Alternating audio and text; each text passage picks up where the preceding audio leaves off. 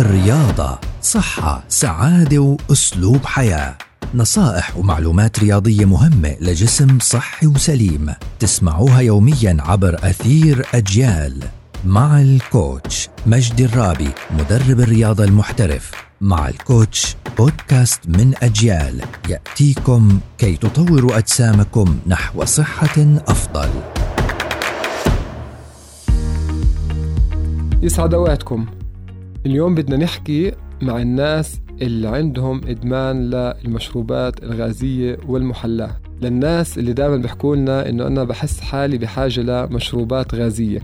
فإحنا شو بنحكي لهم هدول الناس؟ إنكم أنتم دائما ركزوا إنكم تشربوا مي عشان ما تشعروا بالعطش لإنكم أنتم لما تشعروا بالعطش رح تميلوا أكثر للمشروبات الغازية أو المحلاه يعني رح نحس حالنا إنه إحنا دائما صرنا بحاجة ل إنه نروي هذا العطش من أشياء ممكن أحصل عليها بطريقة أسرع وممكن كمان أحس حالي بحاجة إلها أكثر لأنه المشروبات الغازية والمشروبات المحلاة مغرية أكثر بالنسبة إلي إنه أنا أشربها أكثر من الماء.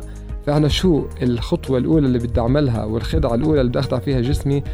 وأحاول دائما إنه أحافظ على عدم عطشه إنه دائما بدي أشرب مي أكون دائما معبي جسمي بكمية منيحة من المي.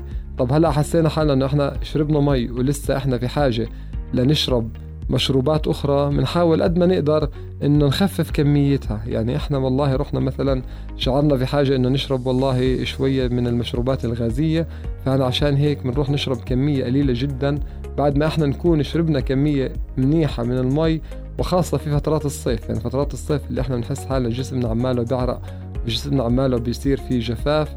فعشان هيك دائما نحاول دائما نعوض هذا الجفاف بأنه نشرب عنا مي بزيادة على أساس إنه جسمنا يضل دائما رطب ويضل دائما مليء بالسوائل اللي هو بحاجة إلها وما نلجأ لاستخدام المشروبات الأخرى.